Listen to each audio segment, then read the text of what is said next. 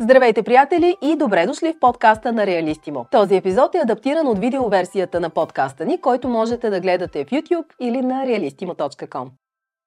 Етапи на строителство на апартамент, какъв е процеса на построяване и какво означава всеки един от тях. Ако си търсите или вече сте си закупили жилище, то със сигурност сте се сблъсквали с редица въпроси от рода на сградата. Има ли вече акт 14, акт 15, акт 16 и разрешение за ползване? Ето какво трябва да знаете и кои са най-важните етапи от строителството на една сграда, без които тя не може да бъде завършена и въведена в експлоатация. Особено ако планирате да купите апартамент, жилище, гараж или бизнес имот в такава сграда. Преди стартирането на строежа на жилищна или бизнес сграда трябва да има създаден инвестиционен проект и идеен проект с всичките необходими допълнения. Тази документация обикновено включва вида на обекта, който ще се строи, неговото разположение, облик, финансиране, съответствие с изискванията на закона, подробна оценка и планиране на всички елементи, необходими за изграждане на сградата. Задължителна стъпка преди стартиране на строителството е съгласуването и одобряването на технически инвестиционния проект от главния архитект на съответната община. Това е необходимо за да се уверят властите, че проектът отговаря на всички изисквания и норми, свързани с строителството на жилищни сгради.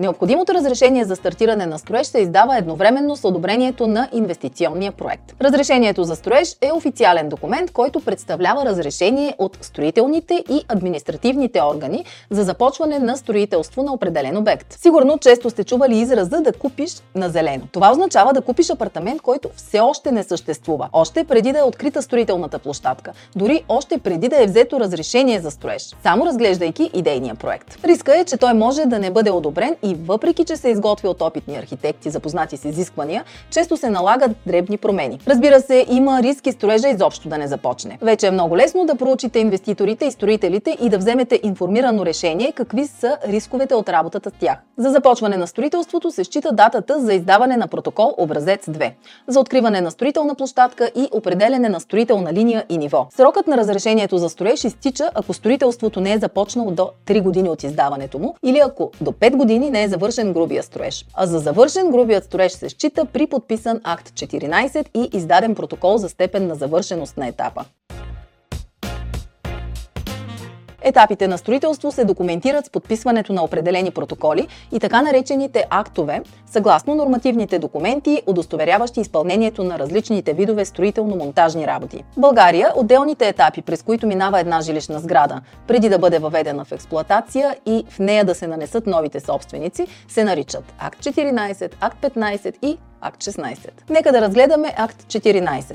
Това е първият нормативен документ, който се издава след приемането на конструкцията на сградата. Етапът се нарича груп строеж и включва полагане на основи, вдигане на ограждащи стени и наличие на покрив. Акт 14 представлява упражняването на правото на строеж. След получаването му може да се задейства процедурата по нотариално прехвърляне и получаването на нотариален акт за собственика. След съставянето и подписването на акт 14 се издава удостоверение от Общинската администрация. Точно от този момент нататък недвижимият имот може да се прехвърля с нотариален акт, в който изрично е отбелязано, че сградата е завършена на етап груп строеж. Това означава, че, например, апартаментите в сградата могат да бъдат продавани, макар и да не могат да бъдат все още обитавани. Акт 14 се изготвя от упълномощен строителен контрол, който проверява дали строителството на жилищната сграда е изпълнено в съответствие с проекта и всички изисквания и нормативни документи. След одобрение на Акт 14 може да се продължи с строителството на жилищната сграда. Продължаваме и разглеждаме следващата основна стъпка в строителството на сградата, а именно Акт 15. След изпълнение на всички предходни процедури е време да преминете към следващия етап, който има за цел да установи годността за приемане на строежа. Акт образец 15 е вторият от основните етапи за контрол по време на строителството. Това е вътрешно ведомствен документ, с който се установява, че сградата е напълно завършена и изпълнена съобразно одобрените инвестиционни проекти. С акт 15 се удостоверява, че строежът е изпълнен съобразно инвестиционния проект, заверената документация, изискванията на действащата нормативна уредба и условията на договора, сключен между възложителя и строителя. Или накратко, с акт 15 строителя предава строежа и цялата строителна документация на възложителя. На етап акт 15 строителните дейности са приключили, но все още не е издадено разрешение за ползване на сградата. Макар да не могат да бъдат обитавани, жилища с акт 15 подлежат на покупко-продажба и прехвърляне с нотариален акт, тъй като им предстои разрешение за ползване. С констативен акт 15 се удостоверява, че строежът е завършен и е в съответствие с одобрените проекти и предстои въвеждане в експлоатация. За да се случи това обаче е необходимо да се открият индивидуални партиди към експлоатационните дружества за електроснабдяване, топлофикация, водоснабдяване и така нататък. Това означава, че всеки собственик на обект или апартамент в сградата ще има своя партида за ток и вода. Обектът обаче е годен да бъде въведен в експлоатация единствено след издаването на акт 16. Това е последния етап, с който се установява годността за ползване на сградата, като това се извършва от Държавна комисия. При акт 16 строителните и монтажни работи са вече приключени. Това е дългоочаквания документ, който дава право да живеем в новопостроен имот. От юридическа гледна точка обаче, известния като акт 16 документ е само един от актовете и протоколите, съставяни по време на строителството. Макар да се ползва като синоним, акт 16 всъщност е само основание за издаването на разрешение за ползване за сградите или удостоверение за въвеждане в експлоатация, които всъщност представляват документите, с които завършва строителството. След това новата сграда може да бъде ползвана от нейните собственици. В Реалистимо, например, можете да намерите много апартаменти ново строителство, като са отбелязани и етапите им на строителство. Например, може да намерите имоти на зелено с акт 14, акт 15 или акт 16, както и завършени и обзаведени апартаменти, готови за живеене. Влезте на realistimo.com наклонена черта ново, за да разгледате всички имоти ново строителство в Реалистимо. Разрешението за ползване е документът, с който се въвеждат в експлоатация строежите от първа, втора и трета категория. Това са така наречените по-големи и сериозни строежи, чието завършване респективно трябва да бъде удостоверено от органите на централната власт. Строежи от първа, втора и трета категория са както автомагистралите, железопътните линии, електроцентралите, републиканските пътища, така и големите жилищни и смесени сгради с високо застрояване, с височина над 15 метра и други. Удостоверението за въвеждане в експлоатация е документът, с който се въвеждат в експлоатация строежи от четвърта и пета категория. Това са по-масовите строежи, като жилищни и смесени сгради с средно и ниско застрояване къщи, вилни сгради, кооперации, хотели и така нататък. Производствени сгради с капацитет до 50 работни места и други. Удостоверението за въвеждане в експлоатация се издава обикновено от кмета на общината или главния архитект на общината. Единствено строежите от 6 категория не подлежат на въвеждане в експлоатация.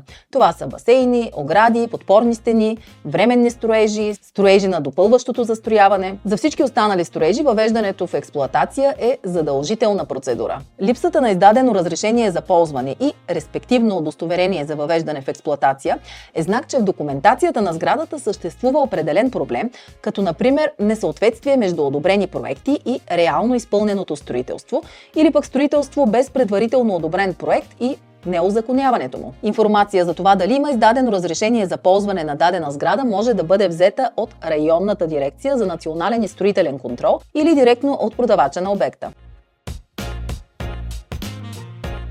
Много от вас може би се питат какви са предизвикателствата, с които може да се сблъскате при покупка на жилище без Акт 16 и съответно без получено разрешение за ползване или удостоверение за въвеждане в експлоатация. На първо място, без Акт 16 имотът няма легален статут и не е признат от компетентните органи. Това може да доведе до проблеми с застраховането на имота и да ограничи възможността за получаване на кредити или ипотеки. Липсата на Акт 16 създава ограничения при продажбата. Жилище без Акт 16 може да бъде продадено, но това обикновено става на по-ниска цена и е по-трудно в сравнение с законно изградените и разрешени имоти. Без Акт 16 няма официално потвърждение за качеството на строителството. Възможно е да има недостатъци в изпълнението на строителните норми и стандарти, което което може да доведе до проблеми с възможни ремонти и подобрения. Акт 16 предвижда проверка на сигурността на сградата и наличието на необходимите средства за защита срещу пожари, електрически аварии и други рискове. Това е отрешаващо значение за защитата на живота и имуществото на хората, които ще използват сградата. Без Акт 16 също е възможно да има ограничения в достъпа до някои обществени услуги, като водоснабдяване, електрозахранване, канализация и други. Собствениците на жилище без Акт 16 са изложени на правни рискове. При проблеми проблеми с строителството или съседите, може да възникнат правни спорове, които са по-трудни за разрешаване без официално признатия статут на имота.